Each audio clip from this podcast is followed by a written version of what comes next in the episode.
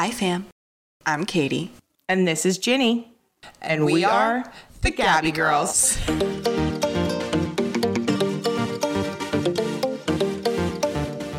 Happy freaking Monday. Welcome back to another episode of Gabby Girls. It is Friday for Ginny and I, and we have popped the bubbles. It's a vibe. How are you today, Ginny? Cheers to that. I'm better now. I had a good day. I had like, I got up this morning, I plunged, I worked out, but I was feeling like tired all day for some reason. And now when I saw your face, I was feeling a lot better. So, yeah. How are you? I've been having that kind of week. It's been a lot. You know, I just feel like time is crazy. Um, and I can't believe it's been a week. It feels like it's almost been a month, but then it also felt really short. Um, so yeah, it's just I'm kind of in the same boat. And I when I was like, you know, getting mentally ready for this episode, I was like, I'm bringing the fucking energy. I may not have it in me, but I'm bringing it because like I need it. And so I'm glad that you're feeling it. Yeah, me too. I, sometimes I think like well, you got to bring the energy and you give it to yourself also. You know, sometimes if you're like, all right, we're mm-hmm. going to do this, 100%. let me just give it my all. And then I like just start to feel better. Yep. No, I feel the exact same way. Wait, so now that you spoke about kind of like your routine in the morning, can you tell me what is your daily routine? Like, I love to know what people, how habitual they are, or how like, I guess, routine and have what tendencies they have because it really, really fascinates me. Yeah. Okay. So I used to have a really serious morning routine. I'll say this like for years of my life, like all high school through college, I had the same routine. I would wake up every morning pretty early, like around 6:30, brush my teeth, um, eat oatmeal for breakfast every single day with half a banana and some peanut butter. And then go to class, work, whatever. I don't really have a routine anymore. Um, I don't get up at the same time every day. I don't do the same things every day. so I'm kind of off the rails, if you will, but it feels good. So I'll tell you, like today, I got up at, I think I got up at seven, had a cup of coffee. I'm reading this really good book right now. So I read for a little bit, checked my emails. Then I went to Deb's to plunge. And we were supposed to have like a bunch of people up there, but people are sick around here right now. Like everyone had a sore throat. I don't know. Like one of the local golf courses had an outbreak of COVID. There like six employees or something were sick this week. So I don't know if it's just spreading around or whatnot. But a few people wrote and they yeah, true. Um, and also, like the college kids are back. You know, Dartmouth is very close. So the college kids are back. It's like germs from all over. But a couple people and fever, so they didn't come. So it was just me, Deb, and then one of her friends. And it was a great start to the day. But I got home and I was just tired. Like I didn't, I never ate breakfast, and I didn't feel like eating. I ended up like taking a nap. So yeah, I don't know. I didn't do anything really productive. I hardly worked. Uh, yep, killing it. Do you get, do, are you one of those people that gets burnt out on food or did you truly just eat oatmeal for like 15 years of your life straight? So I'm one of those people that I find something I like and then I eat it every single day for years or months or whatever until I get burnt out on it. Like oatmeal, I probably still could eat that. It's just not my routine right now to really eat breakfast. I don't know. But then other times I go through phases where I will eat breakfast at like 11 o'clock every day. So maybe a brunch. And then I don't eat again until dinner and I eat eggs. Like I've been on an egg kick. Mm, Okay. Interesting. But then I'll go through phases with eggs where they scare me. Me too. I, I call it my food aversions because I have a couple different foods that I sometimes can eat or I can eat in certain ways, but then a lot of the times I can't eat them. And so I have like kind of like a weird relationship. Like I don't, I guess that sounds bad. I don't have a weird relationship with food. I just have like a complex relationship with food. You go in waves with it.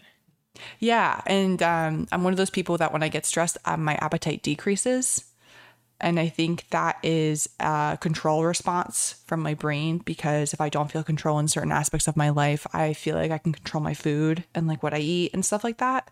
I think it's kind of a combo of those. And so um I just like yeah, I have to sometimes I just need to eat food that I just want to eat. Like sometimes there's just no food that interests me and so I have to like order a chicken pot pie from like a local restaurant or like a big bowl of like mashed potatoes and gravy because like that's what I want. You know, it's just Right, like something comforting. Mm-hmm, yeah. Yeah, like a almost not a safe food, but kind of. Yeah, just something that I know is gonna be like satisfying and like delicious. Right. You know, like that's just gonna like Yeah. be like, wow, that was a banger. Or I wish I had more of that. That's like the food I have. you know? Yeah, and like something that makes you actually want to eat. yeah, hundred percent. Yeah, yeah. Because sometimes when I'm just Are you a breakfast person? Um, I used to be. I used to think that eating breakfast was good for me. And I think like when I was in high school and when I did sports and stuff in college, I think breakfast was a good situation for me. I used to have like egg on like a, an egg and a piece of toast in the car is what I would take when I was and I would eat it when I was driving or I would do like oatmeal sometimes. I have like yogurt's one of the foods I have weird things with. I don't know, the texture kind of gets me. Um but now that I've gotten older, I do kind of like intermittent fasting. Like I don't like have a hard fast rule, but I will like have uh, coffee with cream and sugar. I, I just have to enjoy it. I can't do like the black bullshit. Um, and then I'll have like either uh, nuts, maybe eggs and toast if I'm like really, really hungry, but I usually have like a handful of nuts. And then I have like a big salad with a carb in it typically at like one o'clock. So that's kind of like my first like real meal of my day. Okay, so you really just wait till you get hungry. Yeah, that's like my biggest thing is I just eat when I'm hungry. I just listen to my body. I don't really overeat. I don't t- typically undereat. Like I just eat however much my body needs. If I'm really hungry one day, then I'm really hungry and I listen to that, you know? Some it just all evens out, I think, for me. Yeah, I do the same thing. I used to be really like regimented in how I ate because I really struggled with my relationship with food. Like I'd go through phases where I was not eating at all and then I'd go through and over exercising like crazy. Like there have been times in my life where I was like way too thin.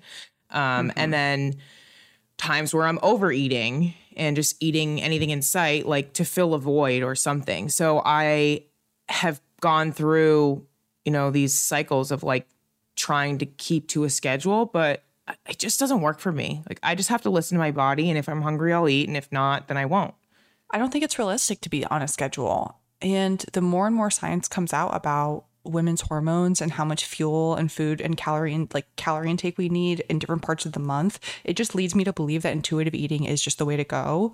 And you know, I think it's just like being connected with your body and like you know last night i probably had eight cookies i made cookies and they're the best on the first night and so i had eight cookies and like i don't feel bad about it it's just like part of my life i need to be able to eat eight cookies and like live you know what i mean Yeah, and just move on, not carry it with you the next day. yeah. Right. Like, I don't fucking deserve that. Like, they're delicious. I made them. I know exactly what went into them. It's as much control as I can have. Like, bitch, eat your damn cookies. Like, that's yeah, it. agreed. And eat them when you want them. Fuck yeah. Hell yeah. I'm going to have one after this. Yeah, like I have a couple friends that do. I mean, they're they do they they're on like a workout regimen, and with that comes like this crazy eating schedule, and they're mm-hmm. like, oh, it's you know I'll be doing this for my whole life, and I'm like, how the fuck could you do that for your whole life? Why would you want to? That's, yeah. That's not how I want to live. I want to be able to eat what I want to eat all in moderation. That's my goal in Yeah. life. Yep, me too. So what kind of cookies? Um, oatmeal chocolate chip and the batter has cinnamon in them and they Oh. are they seriously are some of the best cookies I've ever like I it's a recipe that I make all the time because it's Boyd's favorite and I have perfected it. They're amazing. You're a very good baker, so I trust you. I believe you. you are amazing. Thank you. Yeah, it's just my passion. You know, I made like Bennett's dinner, I made soup, and I made cookies all last night, just like with joy in my heart. Just happy to be alive. Literally, I'm just like so happy that I'm just like able to do this, you know? Do you remember you came to my house one time? I don't know, during the summer. My grandma, Midge, was still alive. So it was a couple years ago, but you came to my house during the summer. And I don't know if there was a cake being made or cookies or something, but my sister wanted frosting. We didn't have any. And you were like, oh, I can whip some up. And you did. You just whipped it right up. I could not believe that. Wait, oh my God, that's so relatable because Do you know what I'm talking about? Uh, yeah, I remember it. I think your mom was like in awe that I could do that, and I was like, "This is very standard." yeah, like my sister was watching you with like her jaw on the floor. She's like, "How did you just like what? You're like butter and sugar and some other shit. Yep, vanilla. That's it. Wait, so so funny. I had um I, had to do this like business dinner for an employee who was leaving uh, a couple months ago, and I ordered a sheet cake. And when we got it, it just looked so sad. Like it just looked there was like no decor- decoration. It just looked so sad. And so I literally went home in the hour that I had in between picking up the cake and having the event start. I ran home. I made buttercream. I put it in a piping bag and I brought it in my purse to the venue and I piped the cake because it looked so sad and yeah, so very relatable. You're like, we're not serving. We won't serve this. we need to make some adjustments here. My CFO was shook. He was like, What the hell is wrong with you? And I was like, It just looks so sad. Like, this cake needed to be better. Like, it really needed an upgrade. I just couldn't look at it anymore. I couldn't. It was hideous. Oh my God. I appreciate that about you. Thank you. Oh, man. Wait, so how was your how was your week?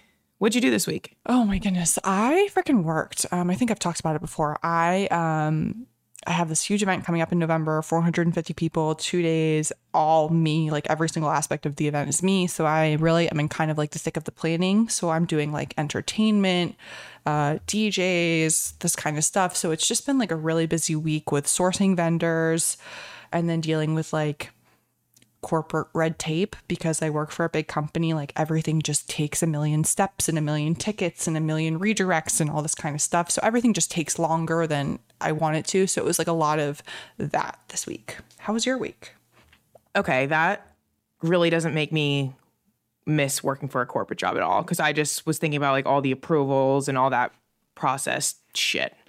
Um, mm-hmm. My week was good. I did work this week actually, but not a whole lot. I um so I haven't really been working the last, you know, few months, quite a few months. But I started working a little bit last week. So I've been I think I worked like 15 hours last week. And and this is just coat like, you know, at my actual software job. Um well, for the company. So, and that doesn't include like painting and all that shit. But anyways, I I, I worked a little bit this week. I was in Arlington still. I drove home on Wednesday, which was actually such a nice drive. I didn't, I went like the back roads through New York to come home. Amazing. And it's, yeah, and it's so pretty. And it was like finally starting to cool off. So it was a great day, great drive. And yeah. That's so good. I'm so glad to hear that you're working. That's like, does it, how does it feel? Not good. mm. Um, I mean, it's okay. It's just, it, it's not that it doesn't feel good. It, it's okay. It's just hard for me to like look at the screen and stay focused on that. And I have this like worry in the back of my head that something may go awry with my brain if I try and push myself too hard. So I'm just taking it easy, but yeah, it's it's weird. Mm. Because I used to be like a savant at this stuff, you know? Yeah. Yeah and working so much and now I'm like, oh, you know, being touchy with it. Yeah, that's weird of being scared of your work, you know. I know it's so odd. And I've always worked worked and worked and worked my whole life. Like I started working I think the summer before 8th grade, I got my first job working for my dad at the golf course, and I never stopped since then. So this is like the first period of my life where I've not had a full schedule all the time and it's strange, but it's nice. I think it's really good for you because honestly, the way that I would describe you to people um, before was you do everything at a hundred. Like, yeah, you cannot stop yourself from just being so intense at whatever you are passionate or fascinated by at that moment. Right. And it's so it's really weird to have to not do that. Not relax. Yeah, yeah. And just not put everything into everything because mm-hmm. I don't mm-hmm. have that much to give anymore. I just yeah. don't. and you're putting a lot into healing. So, yeah, which is important yeah. and going well. Good. I'm so glad. I'm glad that you're feeling good. I'm glad that you're social. I'm glad that things are on the up and up, and I love you. Thank you. I love you too. Wait, speaking of being social, I want to mm-hmm. talk about, I got something to talk about. Oh boy. Okay. So, when I was in Arlington last week with my sister, well, it was this week, but anyways, on Saturday, I did so much stuff on Saturday. And I wasn't burnt out at the end of the day, but what burnt me out was going to like a club. So let me walk you through my Saturday. So I wake up, picture this. I went out to dinner with my friend Chloe on Friday night in Baltimore. Had the time of my life. Like we just, I drank this uh, um, strawberry lemonade with my dinner, and it, it was like probably the best goddamn lemonade I've ever had. Got home, No vodka, just like a normal lemonade. Nope. Kept it G rated. I don't know why. I was just feeling that. Yeah. Hell yeah. So got back to my sister's apartment, went to bed, woke up Saturday morning, and I took the metro into DC to do a cold plunge and sauna. Came back. Then I drove to Annapolis, which was like an hour away, to have lunch with one of my friends from when I used to live there, who I haven't seen in a long time. So I had lunch with him and his girlfriend. That was great drove back to Arlington and my sister had friends over. So we were hanging out. And normally by this point, I mean, probably three activities ago, you know, I would have been fried, but I was good. So we hung out and it was later that night that they were like all they wanted to go out. And my sister's begging me. She's like, come on, I think you'll have fun. Get dressed, let's go. So I'm like, fine, I'll go. I really used to enjoy going out, like going to the club and getting dressed and drinking and dancing and doing whatever. I fucking hate it. I got there. Oh my God, you can't even hear yourself think. Like, I don't want to just go, and maybe it's different if you go with like, you know, your close friends or people that you're dancing around with and having fun. But if I'm not with people like that, I want to talk. you know, Yeah. I want to chit chat. I want to know, Fair. you know, like let's get into it. What's going on? Who are you? What's up? I don't want to go to a place where there's no conversation. It's just like, what do you want to drink? Is the conversation. Mm-hmm. It's loud. People are like bumping into each other. I don't know. I just have no interest. The second we got there, I was like, I want to leave. Are were the girls like were all the other girls single? Well, I know Anna's not, but were the other girls single and were like they looking for guys? Was that their purpose? Okay, so Anna's friends. So th- let me back up. We went with Anna, that's my sister, her boyfriend, and then her two guy friends. And then we went and met her boyfriend's friends. And her boyfriend's friends all were couples. So I was the only like single girl. Oh my god! No wonder you didn't have fun. No, no shit. That sucks. I know, but like the girls were trying to talk to me a little bit, but all, it's just like, what do you want to drink? What are you That's drinking? What- No, no, no. I no. hate that shit. I just have no interest That's in fucking that. boring. I know. And I'm like, and also like that that group Pass. is lounge vibes. That's that's that that's you guys have no you guys had no business of being in the club. For why? You guys are all coupled up. That's stupid. You know what I mean? Like that's Right. My sister at the time of her Yeah. life, we woke up the next morning and she was like, "How fun was that?" I'm like, "Yeah, it was. It was fine." what? I don't know. What? What is fun? What is fun to you? It's different than what I think is fun. Okay, so I'm going to tell you, I am very, very picky about my nights out. I am very picky because they are far and few between because I do not really like alcohol. Alcohol is not my friend. I don't think it does much for me and it gives me anxiety next day. Uh, Right now, I'm having a glass of champagne. Like, th- this is going to be it. I'm not going to continue drinking like after finishing this glass. You know what I mean? So, Yeah, me too. I want to talk about that when you're done. yeah. So for nights out for me, if it's like a night just with Boyd, we just will do dinner and we might have two drinks each, and that's it. Just like normal date night, we don't go wild. Girls' night can get a little wild. I want a nice dinner with good cocktails and wine, and then we'll go to a nice cocktail bar or a lounge afterwards. That's my night. We can hoot it up there until 1 a.m. That's fine, but we're not like, once we like plunker down, we're not leaving a spot. Like, that's it. There's no moving after we found something that's viable club vibes. We need to do a dinner before where we can pre-game. That needs to be like built in. And I don't want to go to the club at midnight or 1 a.m. I want to get to the club at 10 and I want to be home by 1.30. That's the rule. Like I want to be in bed at 1 a.m. asleep. Yeah, no, I need to shower. I need to be able to take my makeup off. I need to get eight hours of sleep because this shit is going to affect me for like three days afterwards. And it better be a great fucking night if I'm sacrificing my like one drunk night out of like six months. Right. A lot of rules. I hear that. Now, you. When did this change for you? When do you think that you put these rules into effect? I was over partying my junior year of college. And all of my friends got very annoyed with me because I literally just stopped going out because I was just like, this is this is for the birds. Especially like I went to a college that was like very house party. So it was just the same people over and over and over again, same spot. I used to wear sweatpants out because I was like, who the fuck am I gonna see that I haven't seen a million times before? So that was like Hamster wheel. Yeah. So that's really where I like I drank but infrequently. Then I guess like now into my adult life, probably like 25 is probably when I really started changing my opinion on alcohol. I used to like have casual drinks on a Tuesday night after work because I felt like that's what I should do. But now after COVID, I just like we don't really ever have alcohol in the house to be honest. Like I just it's very rare that I have a glass of wine or something after work. Okay, I would say the same for me. I during college, so I went to University of Tampa, and for my junior and senior years, I transferred there, and that is a bar scene, and I was out all the time. I also was like working in a restaurant with people who wanted to go out, so that was like all that we did. I was over partied as well. Mm-hmm. When I turned, I would say about 25 also is when I was like, I just can't do this anymore. I have no interest. I need to sleep. I can't get home at 3 a.m. and go to work at 7:30. I don't know how the fuck I did that for so long, but now I like to have I'll have a glass of wine or two, but anything more than that, I feel like I stop acting like myself. Like I become a different version of mm. myself and I don't like that. Like I like to be me. One or two glasses, I'm great. I'm just a little more me, a little more chatty maybe. a little But sassier, after- yeah.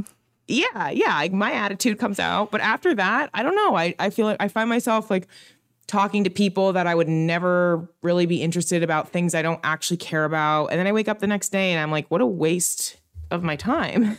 Hmm. And I also kind of think that when I was younger, I didn't I was maybe drinking to get away from myself. Like I would keep drinking because I would be like, oh, I'm more fun if I drink. But that was because I actually didn't like myself. Mm. I I get anxiety from alcohol. Like I will even like now if I have like three or four drinks, the next morning I'll wake up and say to Boyd, who did I make Yeah. mad? What did I say? What was how was I embarrassing?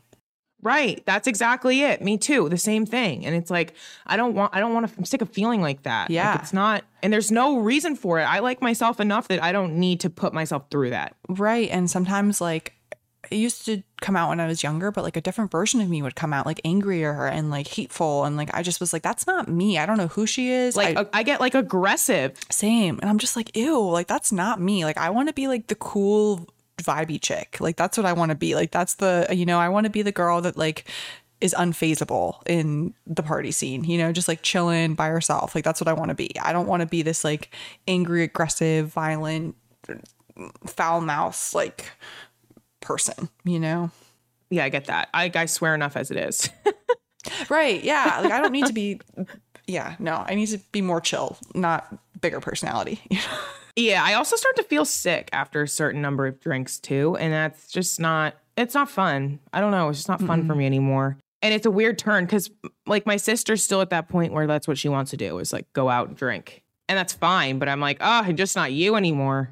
and alcohol is just not good for you. It's just it's poison. It's not good for you. There's no like you know it just has absolutely no benefit, and it's just not something that I partake in that much. Heard that, sister. Glad we're on the same page as we sip our champagne at home.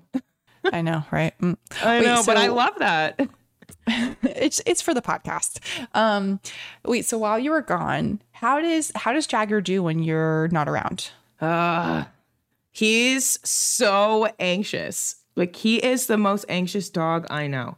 Uh, he does. So I'll say this: he's been staying with my mom when I when I'm out of town, and obviously because that's where I'm staying. So when I leave, he just stays there, and he has my mom's dog is named Callie, and they're good pals.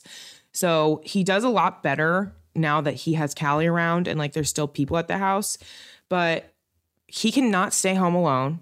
He cannot stay home without Callie. He cannot stay mm-hmm. home. He, he gets very frantic. Like he barks too. When I was living in my apartment, I couldn't leave him because he would just lose his shit. And it's like not fair to other people living in the apartment. I had the exact same situation with Bennett. And part of the reason why we were so adamant about buying a house was because we were so tired of having to be anxious about when we were leaving Bennett. Because, you know, and we did all the things like we we gave him a snuffle mat, we would exercise him before, we would, you know, give him CBD. We've done all these things to try to ease his anxiety. And every time we would come home, he would either be barking, howling, terrified or having a panic panic attack.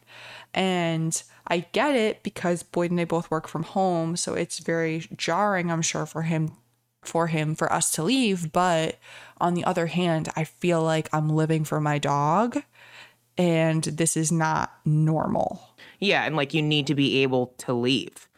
I mm-hmm. so there was this one specific time I remember that I left. So by the way, these last, you know, like the last year, I haven't I wasn't leaving the house a whole lot. But Right. I remember I went to the bank one day and I got a camera, like one of those little Amazon, I think it's called a flip. Maybe I made that up. I don't know. But I had that because I was like, I want to keep an eye on him. You know, if he's barking while I'm gone the whole time, like I gotta know, is he barking the whole time or is he just barking for the first five minutes? You know? So I drive to the mm-hmm. bank, it's like 15 minutes away, and I open that camera to look, and on full blast, all I can hear is Jagger barking. And I was like, holy fuck. And he barked the whole time. Like I was gone for 45 minutes. He barked the entire time. Just feels like abuse. It just feels like you're fucking up I as a know dog it feel, it was it's so sad. Like I don't want I don't want that. I don't want him to feel that stressed and that anxious about me, Me not leaving, being there, but I I need to be able to leave. Right. I literally just submitted a form um, for a dog trainer last night. And I said, please help me teach my dog to know that he is safe. Because I think it's just all fear and anxiety based for Bennett. I'm sure it's probably the similar for Jagger. They're both doodle mixes. So they probably have their neuroticism of the poodle um but he just he is Yeah. he's so fear based like he outside of the house he's a different dog. He is confident. He doesn't bark. He like ignores things. He's a fantastic dog outside but once we get in the house he just feels like he has to protect or be on alert at like every minute. And especially when one of us isn't home since we moved. Like today boyd went to the gym for two hours Bennett was howling, barking, looking out the windows, like going ballistic. And I'm sitting right here being like, we're fucking safe. I'm just tippity typing on my computer right now. Like, I'm exerting a lot of relaxed energy, and you're not picking up on that. Like, I don't, you know, like, I, I don't know how to communicate to him that we're okay. Yeah, like and what is the problem? You know, why why is that so stressful? Now, when someone comes home, does he bark? Yeah. Yeah, he's he he definitely barks. And we've had like so many contractors and renovators in and out of our house for the past couple of weeks. So I think it's actually been really good for him because they all just ignore him and he just howls and barks at them and they just walk past him. And like it's so funny. He's 25 pounds. Like, what the fuck is this dog gonna do? Um, you know, Yeah. and he thinks he's like so tough. But it's just it's it's really it's just very annoying and it's really sad that he's just so worried. And so we're we finally decided that it's time to get a dog trainer and we just need to like help him because it's too much. Yeah, I have a actually. It's funny that you said that. So I have a dog tra- dog trainer is coming the week of the twentieth, I think. So that's in two weeks. Uh, we have a dog trainer coming because Jag is when people come home, he just loses his fucking mind. Like it, when people come to the house, when people come home, if you go outside and get something from your car and come back in, he barks, and it's crazy. It's so unnecessary. Yeah. And he has a loud bark. Like he's 40 pounds and his bark sounds like he could kill you. He wouldn't. He'll lick your face. But you know, it's still it's it's like reel it in, brother. Yeah, no, sometimes Bennett scares the shit out of me. Like I'll just be like working and then he'll start howling and I like jump out of my skin and I'm just like, for fucking what? Like it is silent. I there's maybe you heard something like a street away, but that does not you should be able to t- determine if that's in the house or not. Like come on, buddy. Right? And it's like crying it's like crying wolf, you know? What if something was really Right. happening? What if someone really broke in? I wouldn't believe you. and I want to believe Literally, you. Well, and so that's like that was like um so I have two stories. Last week when I had I had landscapers come out and so I was he was barking going ballistic. I went outside to and I like told him like we're fine, you know, I go outside, he sees me with the landscapers talking to them. He is going ballistic for like 20 minutes and Boyd was just that was when Boyd had his breaking point because he was like he sees us talking to them. What's eh, we're not dead. What are you afraid of? Like relax. Yeah, it's not like they're hurting you or something. It's not like you're Yeah, arguing, right. you know? You don't need Yeah. Right. And then the other story is when we were back in our apartment o- over a year ago, we went to a concert. So we went to a concert from here again from like six to midnight because that's like the longest Bennett can go is like five hours with being alone. And, you know, we were, of course, worrying the whole time, but we just, we, we had to go to a concert and like live our lives. Um, we came back and I kid you not, it was like the midnight, we had a note written from one of our neighbors, an anonymous note that said it had a time log every time that she came back and uh-huh. continued on the note. And it was three time logs. It was like seven, nine, and then like 11.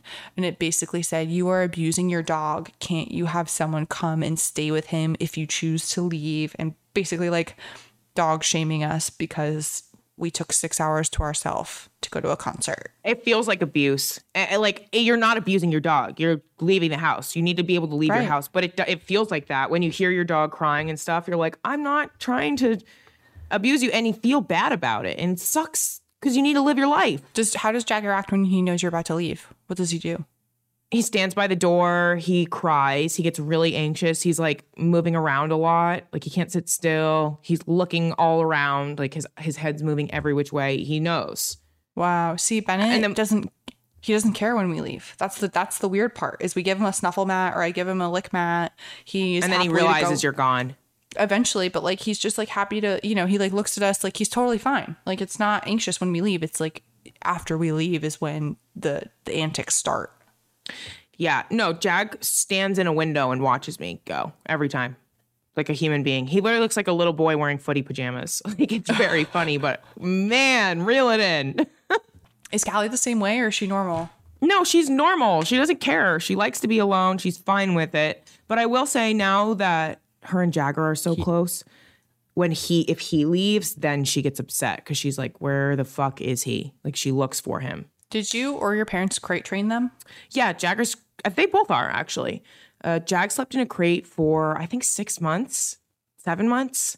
But he, but he doesn't go in it now though, right? No, like he doesn't need to. Sometimes if we go in the car on a, a long trip, he'll sleep in the crate, and he likes it in there. Sometimes he'll go in by himself, but no, like he he sleeps next to me, like at the Yeah, yeah. beside no, the bed. I don't mean it in like an accusatory way. I just wonder if I had kept up with that because we ended probably like six or eight months. Once he like was potty trained and he we knew he wasn't going to pee in the bed at night. same. That's when we started stopped. sleeping- When he was po- when he started Yeah. asking to go outside. Like when he had to go to the bathroom, I was like, "Oh, you're fine." And he didn't. He didn't like necessarily love sleeping in the crate. Like I would wake up every morning to him barking. So he, we slept with him right next to our bed, and so he would go in the crate at night. We got to the point where he would go in it, and then in the morning he would kind of like we would let him out. He would be awake first, but he would like crawl out, like he wouldn't be barking or anything. He was like fine with the crate, but then he started wanting to sleep in the bed with us. Probably I don't know, maybe it was a year. Maybe I like held Boyd to the year because he wanted Bennett to not be crate trained at night because during the day Bennett would not go in the crate. He screamed. He he's always been obnoxious. He's a very strong he seriously he's a very strong-headed dog. I've never met a dog that has like the determination of this dog. He he has like a weird thing with food too. He doesn't eat. He doesn't enjoy eating. Like he's not food motivated except for cheese. That's the Okay, same? Same with Jagger. Like, yeah, he doesn't eat until he's absolutely starving. I think it's anxiety. And so literally in the morning I have to like lay out food in a line and I have to like encourage him to come over and I have to like be there with him and he needs to and I'm sure people are going to think I like baby the fuck out of this dog, which I do, but I will tell you, I tried like the starvation method. This dog went 4 days without eating. 4 fucking days and gave like no sign of being hungry until I finally broke because I was like I can't let my dog just not eat. Like this is bananas. Yeah, you have to eat. right? And he gets hangry. Yeah, yeah, you have to eat. See, Jagger, he's really picky. Like during the day, if I try and give him a treat, he'll drop it. Like, he doesn't mm-hmm. care. He's not mm-hmm. doesn't give a shit about that treat. Like, and then if he's starving though, he'll scarf down a meal. But sometimes in the morning he won't eat. He sniffs it, walks away, looks at you like, I don't want that. Why would you give me that? Yep. like, okay. No, that's the same way. And I think it has to do with anxiety because his, I don't know, I, he has a weird thing with the morning time. But even now, here at night in the new house, he's like a little hesitant to eat, which at the old house, he would be like, he would tell me when he was hungry. And so I think it has to do something with his anxiety and his fear. And so I'm going to hopefully get it all worked on because like this dog is too high maintenance and I'm not willing to like deal with this for another 15 years. I'm not, I'm not doing it anymore. right? Like I have enough issues, okay? Right. Like I'm hard enough to take care of as myself. Okay. Trey, I have one more story about this. I just remembered. Trey, he stayed at the house a couple weeks ago one night, and the next morning he was the only one there. It was raining, so he didn't go to work. And I got up and I left. Trey's he does landscaping. That's why he didn't go to work. So when it was raining. I got up and I left and I got back and Trey said that Jagger was so and Callie was there too. So he must do this every time. He searched every room of the house until he found Trey he was frantic, he said. Like was just surveying the properties, like, where are they? Who's here? What's going on? Yeah, no, Bennett is like weirdly attached to me where the point I'm getting like annoyed because he was out so he I was playing outside with him, frisbee on the on the front lawn. He got he gets too hot. We come inside. Frisbees frisbees are outside toys, so I throw them outside and like out in the pool deck. He goes outside to chew on the frisbee. I come in, I go pee. Boyd lets him in. Bennett is searching frantically for me. I literally screamed, Go the fuck away from me while I was on the toilet. Like, get the fuck away from me. I don't want to be around you right now, Bennett. Like, he stops in his tracks and then he just goes back to Boyd. Yeah, it gets frustrating sometimes. Like, Jag will like crawl on me. He'll like lay on top of me. And I'm like, sometimes I'm trying to read a book or I'm trying to work or something. And he's like on top of my computer. I'm like, get off, just please. Bennett lays right below my feet and I'll forget when I'm like doing work and then I'll get, stand up to go get something. And then he gets all scared and he like skitters away. And I'm like, why the fuck are you under my feet? It's been three years. You know, you should not be there. you know that's not your spot. You know that's going to happen.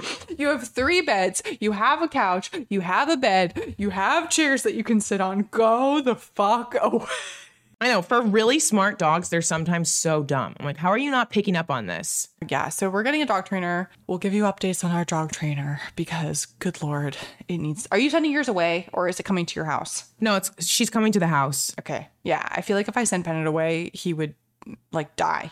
Oh my god, I I took Jagger to a boarding facility one time, which he knows the people at this boarding facility because he gets groomed there. And he's gone for like a day or whatever. But I had him stay overnight, just one night. And I went the next day, and the guy's name is Steve. He was like, Yeah, Jagger, he just he can't be doing this. And I was like, what do you mean? Like, what happened? He was like, he, st- he ended up staying with me because he was so frantic. He was like, look at him. He's like sitting behind the counter. They didn't even, they couldn't even keep him in a crate. Oh my God. No. So, yeah. So we've never, we've, thankfully we used, so we, Bo- Boyd's mom and us, we got puppies together from the same litter. So we have brothers. Oh my gosh. So when we were back. Wait, what's her puppy's name? Duke. It's terrible. He, she kept the name that they gave him and Bennett and Duke. Dookie. T- yeah, that's what we call him. Hookah. But he's the worst. he is the worst dog. Sorry, April. You don't listen, but I'm sorry that your dog is the worst. he's just he's just like he doesn't even know his name. Like he does not pay attention. Like there's not much going on up there. He was the biggest of the litter. He got all the nutrients to the body, but none to his brain. Um, mm. He's like a simpleton. He's just a very special boy. Um, and so we had like a built-in babysitter when we lived back in Philadelphia. So anytime we would go on vacation, like she would take Bennett, and then when she would go on vacation, we would take Duke. So Bennett was like relatively comfortable at her house, but still at night he would like bark pretty consistently where she would not get good sleep.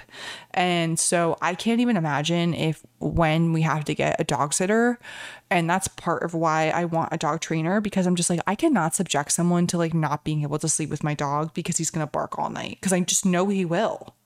Yeah. Yeah, it's the worst. And it's a bad feeling too because you can't even relax when you're away. No. We took Bennett on vacation um I don't know. I guess probably when we were doing this podcast. When, when did I go? July when we both were on vacation? Yeah. Yeah, I think July. I don't know. Yeah. Anyway, he ruined our vacation because he did not sleep. The first night that we were on vacation, I think he slept like a total I slept a total of 45 minutes and Boyd almost lost it. And so I actually got up at like five o'clock in the morning and I took Bennett outside of the hotel and I like was like playing fetch and then I went and slept in the car for two hours with Bennett because like Boyd was on the brink. Yeah, like he we know about Boyd's sleep schedule. He needs his peace and quiet. He was on the brink. It was I was I was like scared for Bennett's life, and so I just decided to remove us both from the situation. Like I think we'll just pack it up and move outside for a little bit. we'll see you soon. yeah.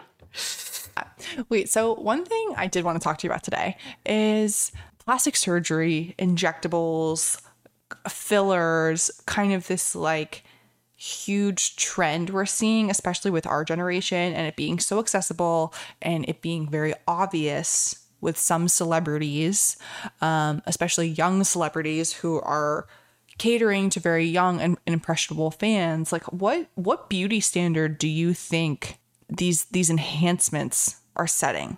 So here's the thing. I think that people should do whatever they want. I don't care if people have work done. I think if you feel better about yourself with a little lip injection, go for it. But I also think that, you know, a lot of these young influencers, like Kylie Jenner, for example, you know, who a lot of young girls look up to or did. And she Well, and she sets the beauty standard. We'll put that out right. there. and i think like for someone like her sure do what you want but i think be honest about it. Be open about it. Say Mm-hmm. like you can't just expect to look like this. This isn't how i naturally look. Um like i think it's fine to do it but at least be open about it so that you're not you know causing young people like trauma about why they don't look the way that you do or why can't they have Yeah, beauty dysphoria. yeah like i i know that it's really hard to be especially right now like it's hard to be a young person with all you know social media and just seeing the highlight reels of everybody. Like when we were in seventh grade it was completely different. I remember i wore blue mm-hmm. eyeshadow to school dance and my friend's dad said to me it looks like a blue jay shit on your eyelids. And that's because we didn't have any like we didn't have the youtubers to watch and the instagram models to you know copy their makeup and do things like that. It just wasn't a thing. But now people are looking up to all these like young celebrities who have work done who have fillers and botox and whatever it may be boob jobs like people get boob jobs so young nose jobs all of it I can't remember the statistic, but it was when I was in college. I met the first girl who was like younger than me who had a boob job. Like I, I, I went to college with her, and she told me it was her graduation present. And so then I looked up the statistic, and I think it was in like 2019. Boob jobs exceeded cars for graduation presents, which blew my mind. And she said, Wow. the only regret that she had was that she wished she had gone bigger. That's crazy. See, some people who get a boob job like that, they love it. You know, they feel so connected to it. Fine. But it's also wild that someone's parents are like, here, go, t- you know, have your body modified. I don't know. I mean, Right. it's odd. Well, and I like um you, so Bella Hadid came out I think earlier this year, or last year, and she's actually sober too, which is you know kind of tying into our previous topic. Um, I just love her. I think she's just like a real. She came out with that like drink line too. That's like, Kin. it's the sucks. I tried it. adaptogens? It's terrible. oh, it's not good. Yeah. Did it make you feel good? No. It was like I think it was like seven dollars, and then it was like this like a little can, and I drank it, and I was like, "This tastes like ass," and I didn't feel anything, and then I threw the other two cans that I bought away. Damn. Okay, sorry. So Yep, I know. back to what you like no, about it's fine. her. I had high hopes. She came out and said that she had a nose job, but she regrets it because she had it so young because she didn't. Her face wasn't fully formed. I think she got it uh, maybe when she was like nineteen or twenty. I think she was People like do really that. Like they say the best time to have a nose job is like between 16 and 18. I don't believe that. I know that's so young. Your brain's not even finished forming yet. How can you make Literally, that decision? Your brain isn't finished forming until you're 25. Like just wait until what you like. You know what I mean? Your values change. Your re- your logic and your reasonable thinking kicks in after 25. Like that's really the difference between our like our 25 year old brain and our 24 year old brain is like that. Our pleasure centers just dictate a lot more which means early gratif- or um, instant gratification and stuff like that hits way different than when you're over 25 when your logic and your reasoning kicks in. And like that's the same thing with like love. I was listening to this whole podcast about it today about how like when you're in your teenage years and your young 20s like you feel like this spark with people and you feel like in love and like magic and then like those butterflies start to dissipate as you get older and it's not you it's literally your brain going more into like logic and reasoning and being like is this a solid partner will this person make a good husband or a wife you know all that kind of stuff Right. Rather than like chasing those butterflies. Right. Yes. And I feel the same way about like personally, I got a lot of tattoos when I was younger. I got one at 18 through my early 20s. I have like six or seven of them. I regret all of them. Like, not in a terrible way, but like, I don't want any of them on my body now. I'm going to get them all removed. I wish I hadn't gotten one. And I don't think my 18 year old self or 20 year old self would have ever thought I would feel this way. Yeah, because when you're 18 or 20, you're like, this is what I'm doing. This is what I want to do. I'm doing it. No, I think I know myself. right. And, you know, and, you know, parents say, like, oh, when you're 40, you're not going to want that. And you're like, yes, I will. Mm-hmm. but it's just not true. You know, you don't know what you're going to want when you're 40. Yeah. And thankfully, I did like them in smart s- places where I can hide them all. And like they're all small. Um, but yeah. Yeah. No, you have nothing outrageous. No, no, no, no. Never. That's not my personality trait. Um, too much control for that. This is true. You got to be able to hide them. yeah, yeah, we know me. Um, so yeah, no, I think I think so. I don't know. What have you ever thought about plastic surgery? And if so, what plastic surgery? Okay. So I, yes, I have like weird eyelids. I have, like, I have my eyelid. There's a lot of eyelid skin. Yep. explain it better than that. And I, for a long time, I really wanted to get the, my eyelids like clipped because I, when I wear eyeshadow, um, it like rubs off because my eyelids like they touch. I don't know. I don't know how to explain it. So for a while, I really wanted to do that, and then basically after I was 25, I was like, I just don't. You know, maybe if it affects my vision or something someday, I will. But I just don't care enough. Wait, my my grandmother literally got that because it used it, it- I have that as a gene in my family. My grandmother had to get it removed. It's called a blepharoplasty, I think it's called. Yes. And my mom has a lot of droopy skin on her eyelids, and so I ha- use eye cream every day. I know there's like different schools of thoughts with eye cream, but I intentionally moisturize the top of my eyelids every single day because I am nervous about having extra skin on my eyelids. Me too. And like mine aren't droopy. They've always looked like this. It's not like they've changed or anything, but I'm like, I just don't like it. And I am scared that when I'm older, they will be droopy. So, Yeah, they probably will be. yeah. So I will be someday probably getting that done.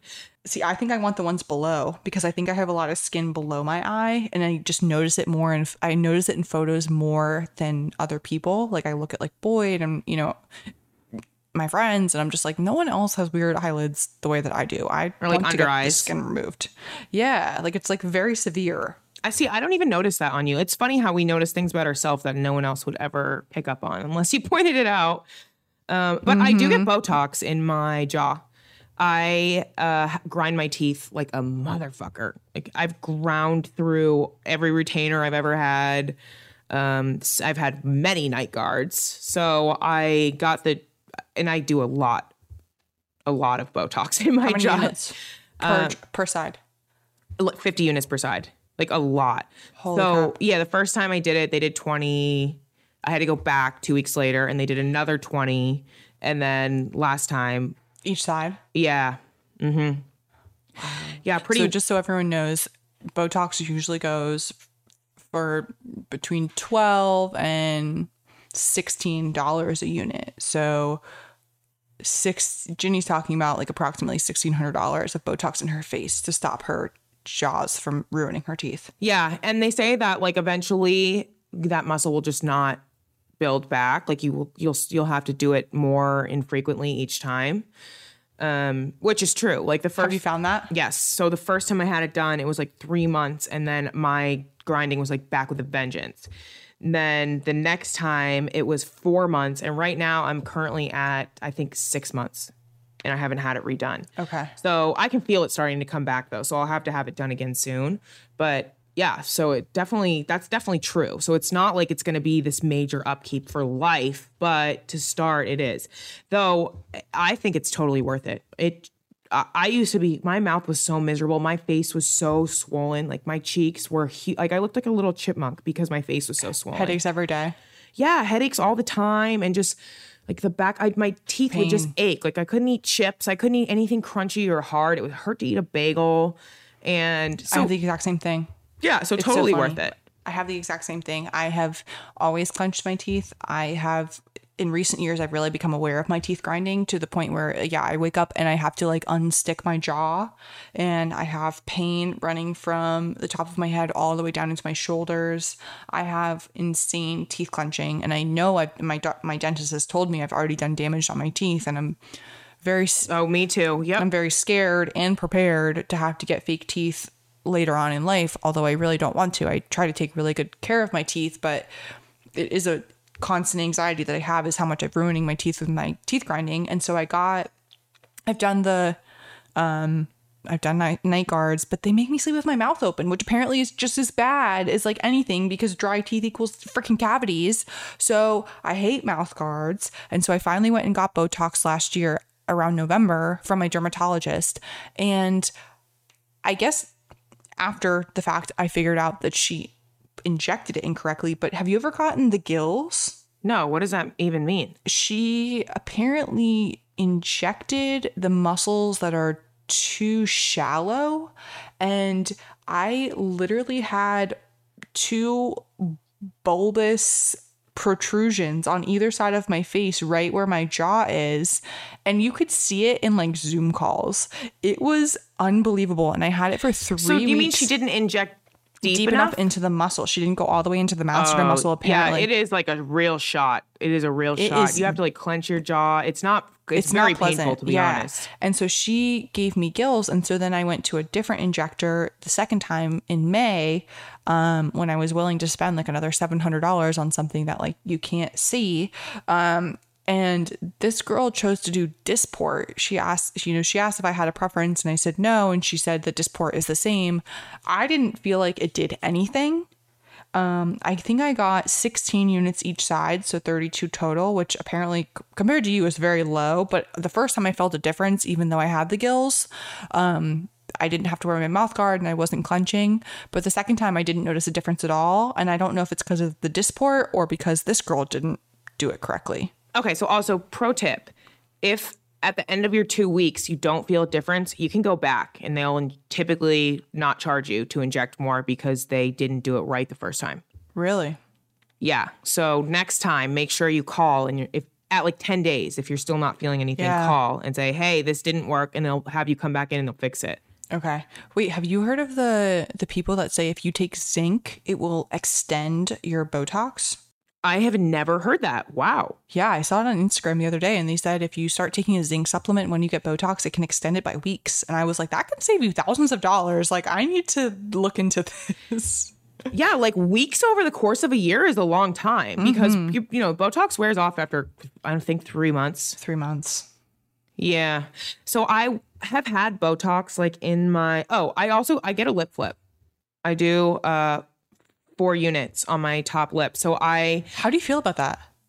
I love it. I have I, so I have these big full lips, but when I smile, my top lip just disappears, and it used to make me crazy, like truly nuts. I hate. I wouldn't didn't like smiling in photos, and I love to smile. I can't not smile, but I didn't like the way I looked in pictures. Like my top lip would mm-hmm. literally just disappear.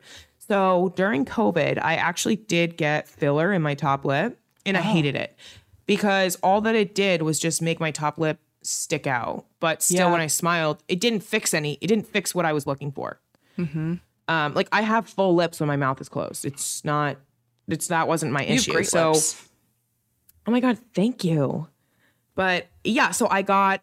I've been doing a lip flip, just like four units, I think, in my top lip, and I love it. It just relaxes it. So when you smile, you actually just have a lip.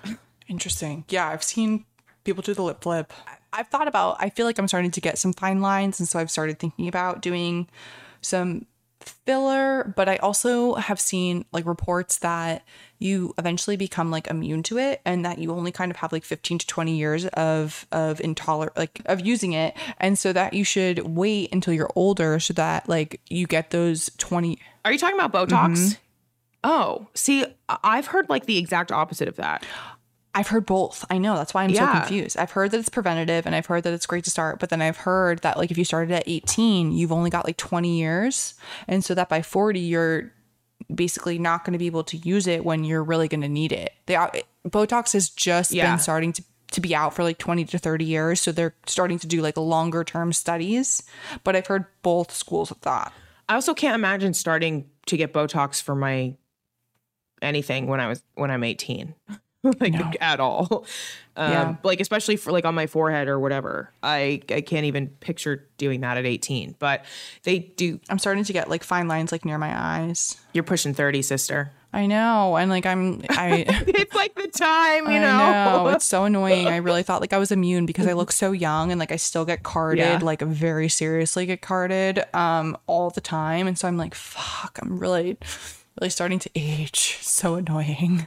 it's funny because like I don't even. I mean, they were they're very fine because I don't even see that on you. You have like tight, perfect skin.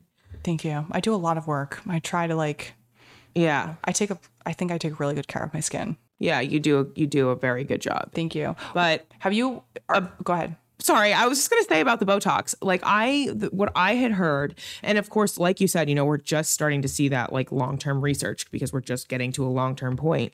But what they used to say is start. You should start around like twenty five to thirty, and then basically you like freeze those muscles so that eventually Yeah. you don't have you don't even they just don't work anymore. Which I don't know if that's good or bad, but. Then you don't have to do Botox. See, that does make sense to me. Like it's not, you know, I, and I want that to be true because then I'm like, oh, that's great. I can like we get a step ahead of every other generation when it comes to aging. Like we're really the generation that gets to like, you know, I think we've been the most educated about taking care of our skin and what things we should be putting on and not just like cold cream, you know, or whatever like our Right. moms did. Pond's. yeah. right? But also like I want to age. I want when I, when I'm like 70, I I don't want to look like I'm 40. Like I think Yeah, I aging is like a Kris beautiful Jenner. thing. Yeah, like aging is a beautiful process. It's not some scary evil thing. Like Kim Kardashian is so scared of aging, and that makes me not like her. Just the way she talks about it, how she's so scared of aging. Like just yeah, you are aging. That's okay. Yeah. I just want to preserve it. I, I guess like my my feeling is I just always want to feel like I'm hot. That's like my, you know, like I just always want to look at myself and be like, damn girl, you got it, you know? Yeah, for sure. But two surgeries that I've always been back and forth on is a boob job because I have really, really small boobs. I've got like barely an A cup and I have to work for an A cup.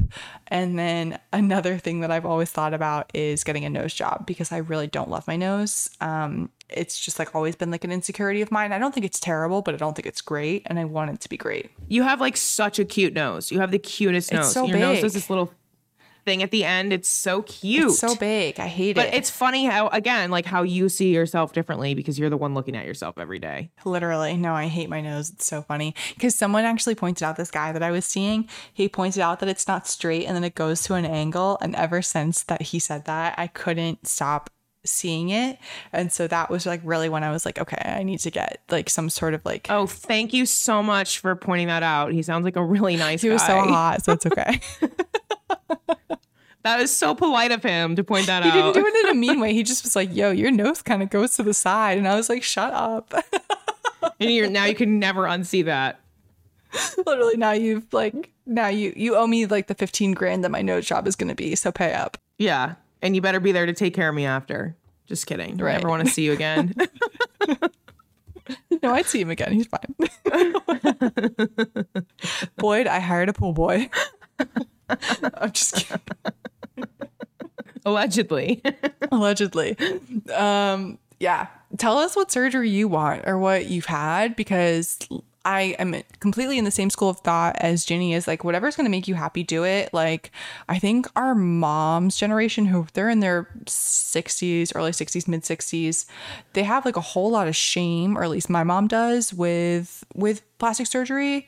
Like she thinks it's like vain and I'm really trying to change her mindset on it because I th- think everyone deserves to like who they see in the mirror. And my mom doesn't. And that's been hard to see as um as a kid. You know, like it just sets kind of a weird tone because I don't want to replicate that. And so I really encourage yeah, it's hard because that's what you look up to. So it's kind of like learned behaviors yeah. to feel the same way almost. And she was really shook. She's always been really shook by how much my sister and I love our bodies. Like she's like she kind of like she kind of shames me for how much I love my body and how much I love the way I look. Um and I just I'm I'm kind of unfazed by her because I'm just like I don't give a fuck. I love who I am. Um and so it's it's still this kind of like weird relationship that we have that she still thinks I'm vain, but I'm just like this is like healthy. Yeah, I'm not vain. I'm just enjoying the skin I'm in. Yeah, right. Like I just I like myself and I don't want to change myself all the time. Like I'm sorry that you didn't experience that when you were my age, but like I hope you can now for the rest of your life. Yeah, it's sad too because your mom's beautiful. Yeah, and she was beautiful and she is beautiful and like she could be hot. Like she just needs a little bit of tweaking. And like Wasn't she a pageant girl? model and a pageant girl. How my Like I've seen her. What was it in like that red a red dress? uh, I'm sure there was like a you know what I'm talking there's about? like a green one. There's been Green? Yeah, bright green. The green yeah, dress. like lime. My Yeah. Mm-hmm. parents met both modeling. And so it's just like y'all are hot. Like you just have to like do upkeep. But also, it's like, you know, it doesn't even matter what you look like. What you exude about how you feel about yourself is honestly the more attractive piece. It's so true. An outfit that you love and that you feel hot in will go so much further than like an outfit you're uncomfortable in. For sure. And that took me a long time to learn too. Cause I'd be like, I know that this is a good looking outfit. Why doesn't it look good on me? Oh, because I don't feel good in it. And I, you can tell that. you could see it. That's actually like one thing my mom really taught me is like always buying clothes for your body. And um that's something I think I'm really good at is I buy c- clothes that really accentuate the parts of my body that I want to accentuate. yeah, it's important. And hard to learn though when mm-hmm. everybody has different bodies, you know?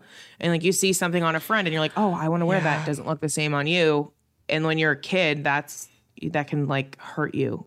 like you hurt your own feelings. Oh yeah. Like I'm I'm sure you felt the same way. Like when I was a kid, I was always like the tallest, and I was always the biggest, and I always had the biggest feet, and so I could never share clothes. Oh my with God, I've been this tall since sixth grade. Same. Yeah. I've had the same foot. I'm, I'm a nine and a half and I've had it since I was six. Me in fifth or too. Sixth grade. Yeah. Like it's, I think you and I are the only, you're, I think you're the only friend that I've ever been able to share clothes with comfortably. Like, Mm-hmm.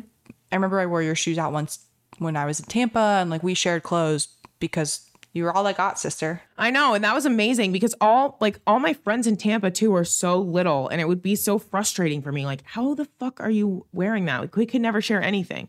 Like a sweatshirt that fit me normal on like my friend Alyssa, for example, was like this oversized hoodie. I'm like, Jesus Christ, this is crazy. Anything. I was always attracted to, like, I was always friends with like small girls. Me I was too. like, this sucks. This really makes me feel like I'm like this, like, behemoth behind them, you know? Yeah, like I used to feel like a big bitch, and I'm just a regular sized human being. I still describe myself as a big bitch. I think you've motivated me. Like literally the first time my the first time my boss ever saw me in person, we were at the airport and he like looks me up and down and he goes, Wow, you're like a lot bigger than I thought you were. And I was like, Yeah, Tom, I'm a big ass bitch. Like hey Tom, you're shorter than I thought you were gonna be. no, I, yeah. Well, I was like, Are you trying to say I'm fat like I'm fatter than you, uh, you thought I was gonna be? No, but um no, but people are surprised at how big I am. Like I, I'm sure you too. Like we're five eight, like we're we make a presence. You know? Yeah, like we got the shoulders, we got the asses, like the this not small the people. thighs. Yeah, Yeah. no, we are not small people. Yeah, no. got a nice compact rib cage, but And you've got really good tits, so I'm very jealous of that. oh, thank you. but yeah, I also think, sorry, one last piece is just as we've gotten older, now a lot of my friends look like me. Like I have all- tall friends. Like Vicky is 5'10. Love that. I used to always hang out with like, and I don't know, this isn't on purpose. It just kind of happened this way. But I think I only have one other friend that's like my size. Yeah, so it's nice. We, her and I have like almost identical bodies in the way that we, um, Crystal, um, in the way that we like we have almost. She has smaller feet than Hmm. me. That's the only thing is, but like with sizes and stuff, we're like interchangeable, which is great because she has fantastic taste in clothing. yeah, it makes it's so much fun when you can share clothes with someone, especially when you haven't been able to for your whole life. And I feel like You know? when you go out with someone that's your size, like tying it back to like the going clubbing, like you just feel like a dynamic, like you almost feel like twins or like dynamic. It just feels like a different type of vibe when you guys are like the same height and you guys can like fuck around with people in the same way. And like, you know, like that was like one of my favorite things to do with Crystal when we traveled the world. Just like we would just go out and fuck with people, like, you know, guys, like club promoters and like guys trying to like get with us. Like it was just so fun. Yeah, yeah, I know what you mean. And I also like when I used to go out with my very close friend Alyssa, who was little. I always just felt like I was like towering over her, like I'm her fucking babysitter or something. I hated that. like it was Mm-hmm. Yeah, I was not. like the the ugly friend that someone had had to hook up with. yeah, you know? yeah, and but when you go out with people that are like the same height as you, like to your point, that's exactly how it feels. Like you're just more comfortable. Yeah, and you feel like more powerful. Yeah. Yeah. Well, we hope you have a fabulous Monday. We hope we brought the Friday energy to your Monday. Is this like our new tagline? Maybe. Friday energy on a Monday? Perhaps. Yeah. oh, damn. Okay. Well, I love you and I hope you have a great night and I'll talk to you next week. Okay. Love you. Bye. That's another episode of Gabby Girls. Thank you for listening. Make sure to comment, rate, review, and subscribe. Let us know what you think of us and the topics we talk about. We're not for everyone, and that's okay. Bye, Jen. Love ya. Bye, Kate. Love you more.